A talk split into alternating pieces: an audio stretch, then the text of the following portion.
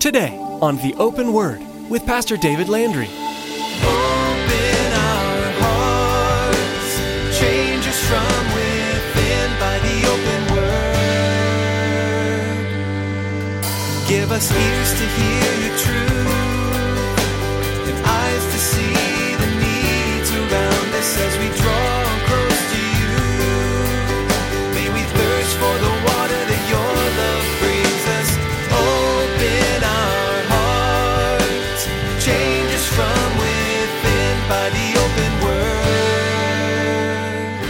Have been presented as the word of the Lord, and yet they seem to be filled with the word or the concepts or the wisdom of man only? Was the word pleasing to the Lord, or was, was it only a manipulation? A manipulation to the masses in order to be able to accomplish the desire and the purposes of man. Will these words that are spoken or written or declared, will they stand the test of time? Will they stand the scrutiny of the whole of Scripture? And another great test is are they true for every culture and for every economy? The Word of God makes it clear that Jesus does many miracles. However, Scripture also reveals that Satan masquerades as an angel of light, and he too can perform lying signs and wonders to deceive many. In today's message, Pastor David warns us that a miracle does not necessarily mean that God is at work. If we seek after miracles more than Jesus, we open ourselves up to deception. Pastor David points out that the way to protect ourselves from being duped by Satan's razzle dazzle is to know the truth as defined by the Scriptures. Now, here's Pastor David with part one of his message Heresies Follow the Money from the book of 2 Peter.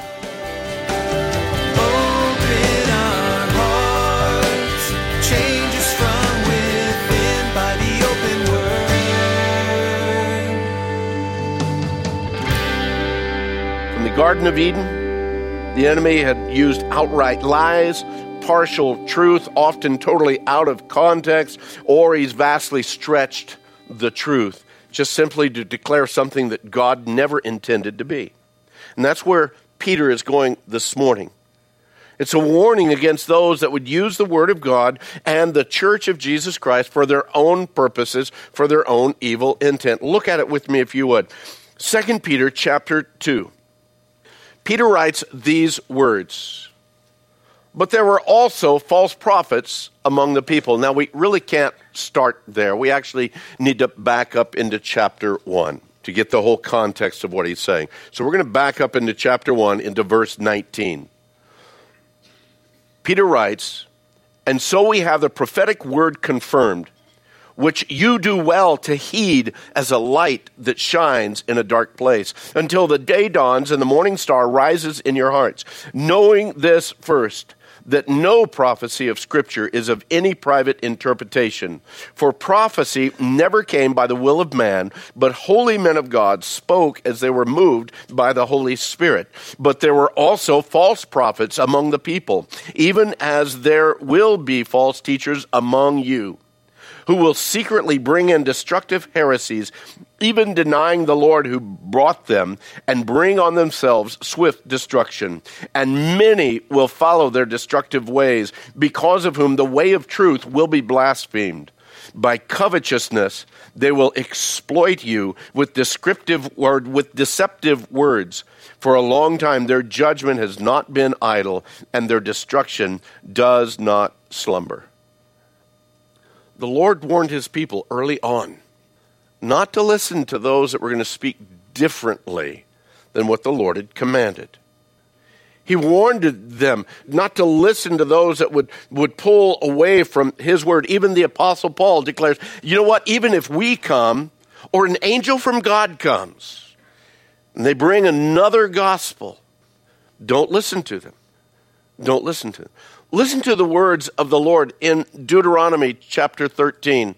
The Lord giving this command. He says, If there arises among you a prophet or a dreamer of dreams, and catch this, and he gives you a sign or a wonder, and the sign or the wonder even comes to pass, of which he spoke to you, saying, Let us go after other gods which you have not known, and let us serve them.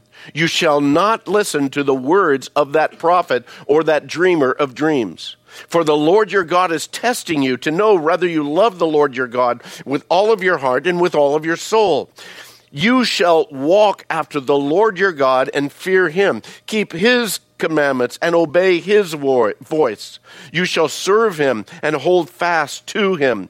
But that prophet or that dreamer of dreams shall be put to death because he has spoken in order to turn you away from the Lord your God and brought who brought you out of the land of Egypt and redeemed you from the house of bondage to entice you from the way in which the Lord your God commanded you to walk. So you shall put away the evil from your midst.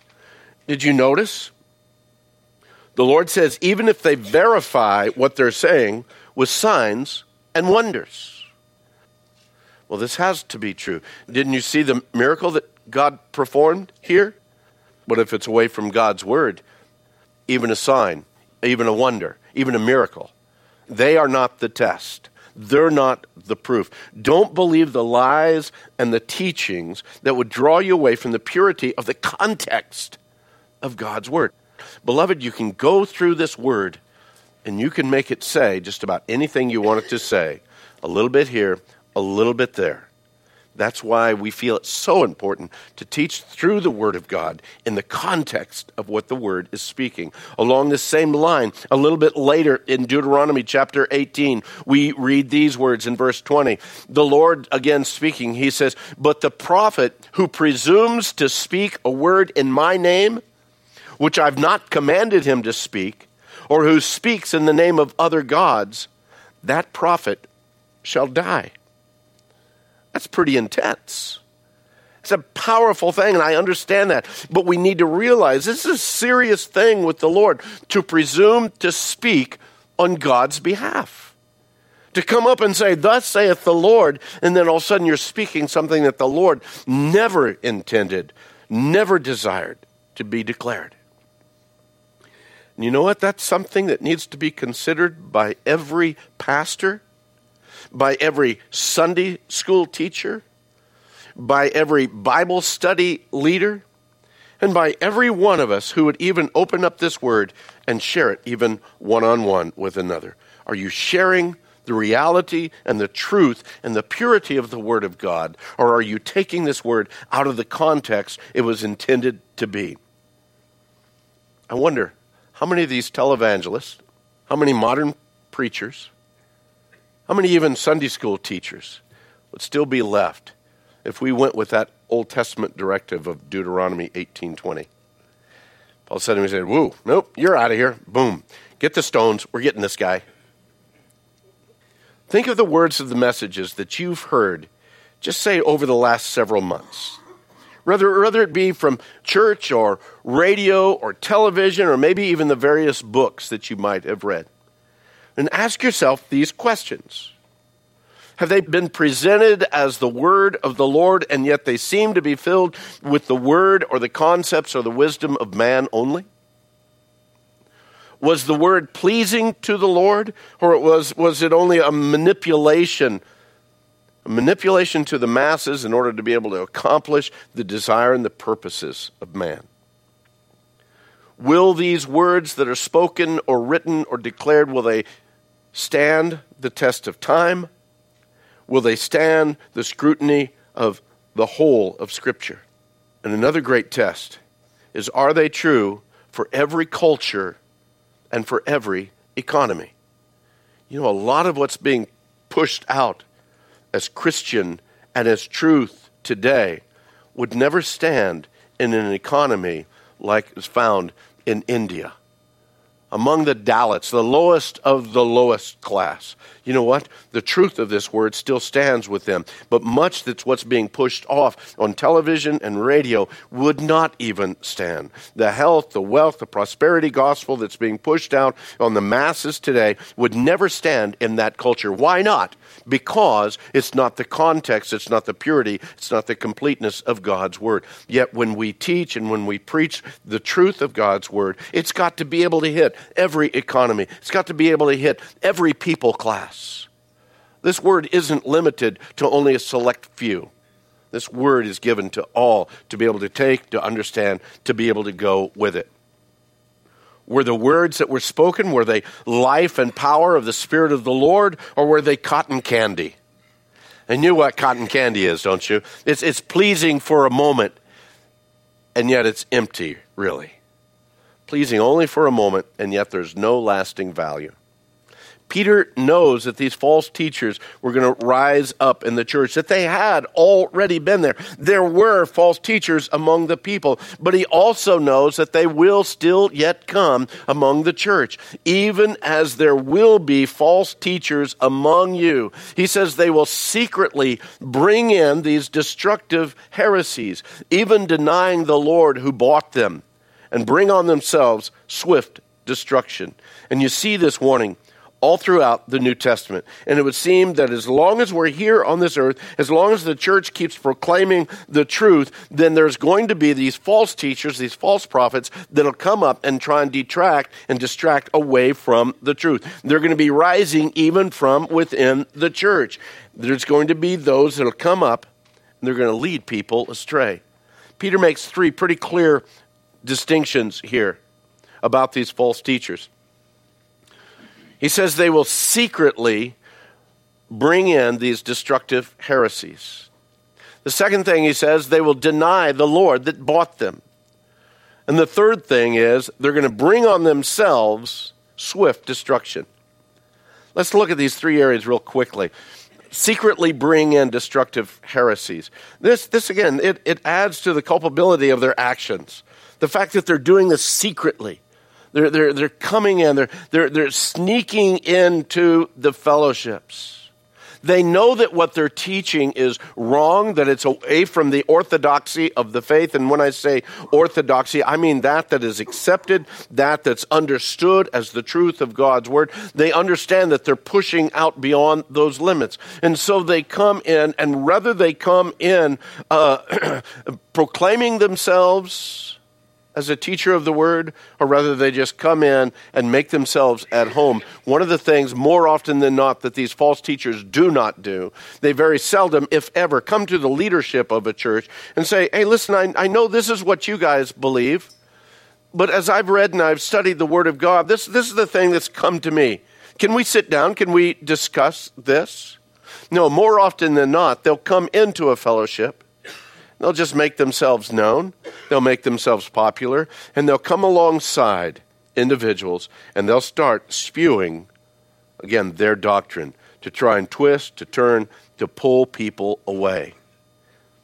I understand fully that within the body of Christ, within the household of faith, there's, there's, there's differences in doctrine. I understand that. That's not what I'm speaking about here. I'm not speaking about um, my Assembly of God brother or my Nazarene brother or my Presbyterian brother or my Baptist brother. That's not what I'm speaking about here because there's going to be differences in administration of churches. There's going to be some differences even in doctrine. But that's not what Peter is warning about. He's warning about destructive heresies, those teachings that will destroy the body of Christ. He speaks about how they would come in, and literally they come in and they begin a whisper campaign. They don't announce themselves with the blast of a trumpet. They whisper in the corners, they go into the shadows, they go one by one, couple by couple, small group by small group. And I'll tell you right now, that's why a lot of churches hate having small groups. Oh, we've got all these small groups, and man, that's where all of our problems start. They get this Bible study going over here, and this guy suddenly takes off and he's teaching this and this, and we've had to fix that and take that. This happens. That's the reality of the culture that we're in, but I don't believe it's just today. I believe that it's been happening since the birth of the church. They're not being honest with their beliefs. They're not being, again, coming to the forefront with what they speak. No, they look for opportunity to draw others in. Jude tells us that these men have crept in unnoticed.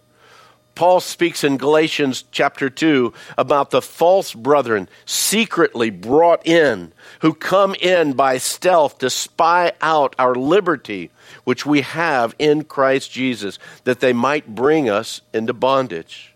Paul also warned the Ephesian elders. You remember that as he gathered the Ephesian elders there together on the shore as he was heading to Jerusalem. He says, You know what? Your responsibility as an elder, as a leader within the church, is to care for, to guard over, take care of the flock of God.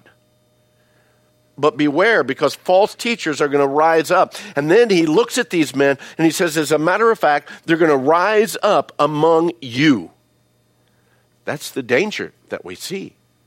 That's why, man, you and I, all of us, we need to be grounded in this word. The next declaration that Peter makes here is, is they come and they even deny the Lord who bought them. Now, when we look at this and we look at the next statement, bringing on themselves swift destruction, we really need to kind of take those two together in order to be able to fully understand it.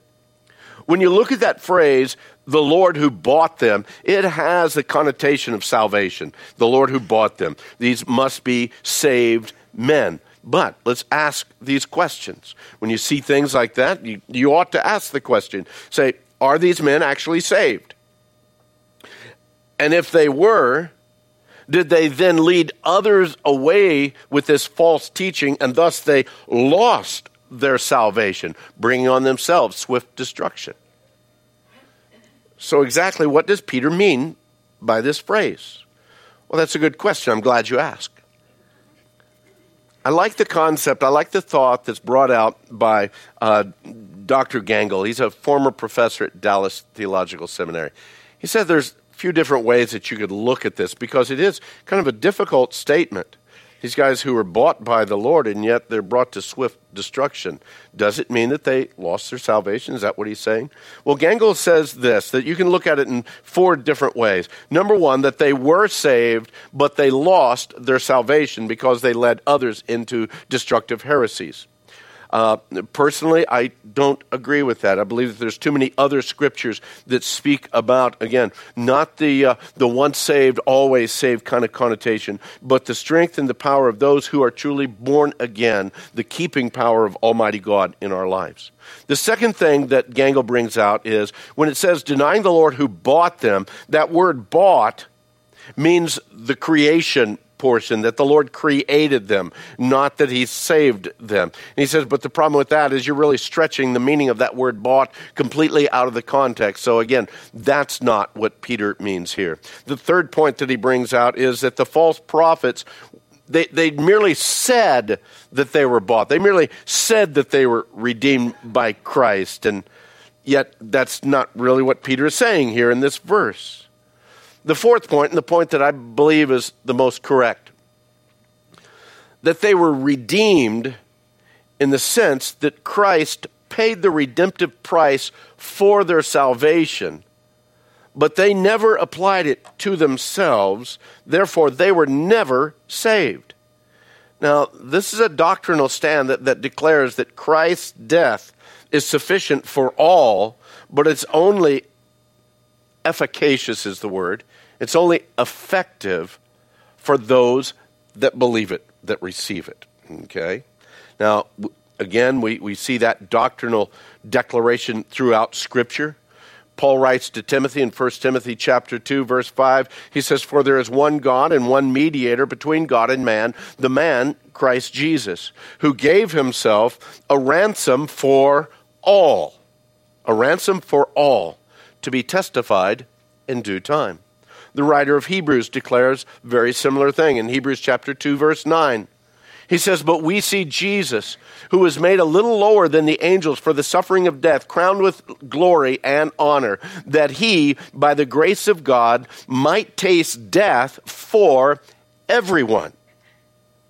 And then finally, John gives us in 1 John chapter 2, verse 2, he says, And he himself, speaking of Christ, and he himself is the propitiation, the full and complete total payment. He is he himself is the propitiation for our sins, but not for ours only, but also for the whole world.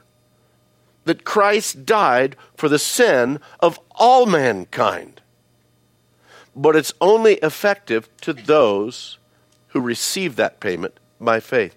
And I I understand that this is a totally different kind of understanding. As a matter of fact, it's a strong argument against the Calvinist doctrine of limited atonement. And if you know about that, that's fine. If you don't, that's fine. Anyway, primarily what they say is that Jesus died only for the elect and not for the whole world. And yet I read scripture after scripture after scripture that Christ died for the whole world in order that whosoever might call upon the name of the Lord would be saved.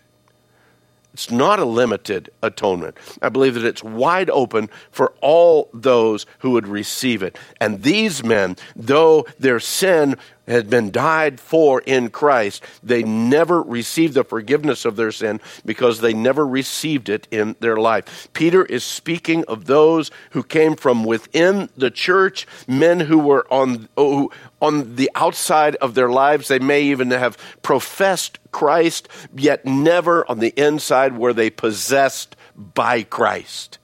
Do you understand the difference in that? To make a verbal profession is not the same thing of having an internal possession of Christ. That's why Jesus says that in those days, many are going to come to me and say, Lord, Lord, didn't we do this in your name? Didn't we do that in your Didn't we minister in your name? Didn't we do miracles in your name? And what did Jesus say? He said, Depart from me. I never knew you. And I believe that's where these men are. They come and they act church, but they're never really and truly a part of the body of Christ. And again, we see the same warning the apostle Paul in 1 John or the apostle John in his epistle 1 John chapter 2. In verse 18 he says, "Little children, it is the last hour. And as you have heard that antichrist is coming, yet even now many antichrists have come by which we know that it is the last hour. And when he's speaking of many antichrists, he's speaking of these many false teachers that are coming into the church. In John says they went out from us. He says they're coming out of the church, but they were not of us. For if they had been of us, they would have continued with us, but they went out that they might be made manifest that none of them were of us. Many of those who are proclaiming these false doctrines, these false teachers, teachings, have been in the church maybe for years and years and years. Maybe have been very active in the church for years.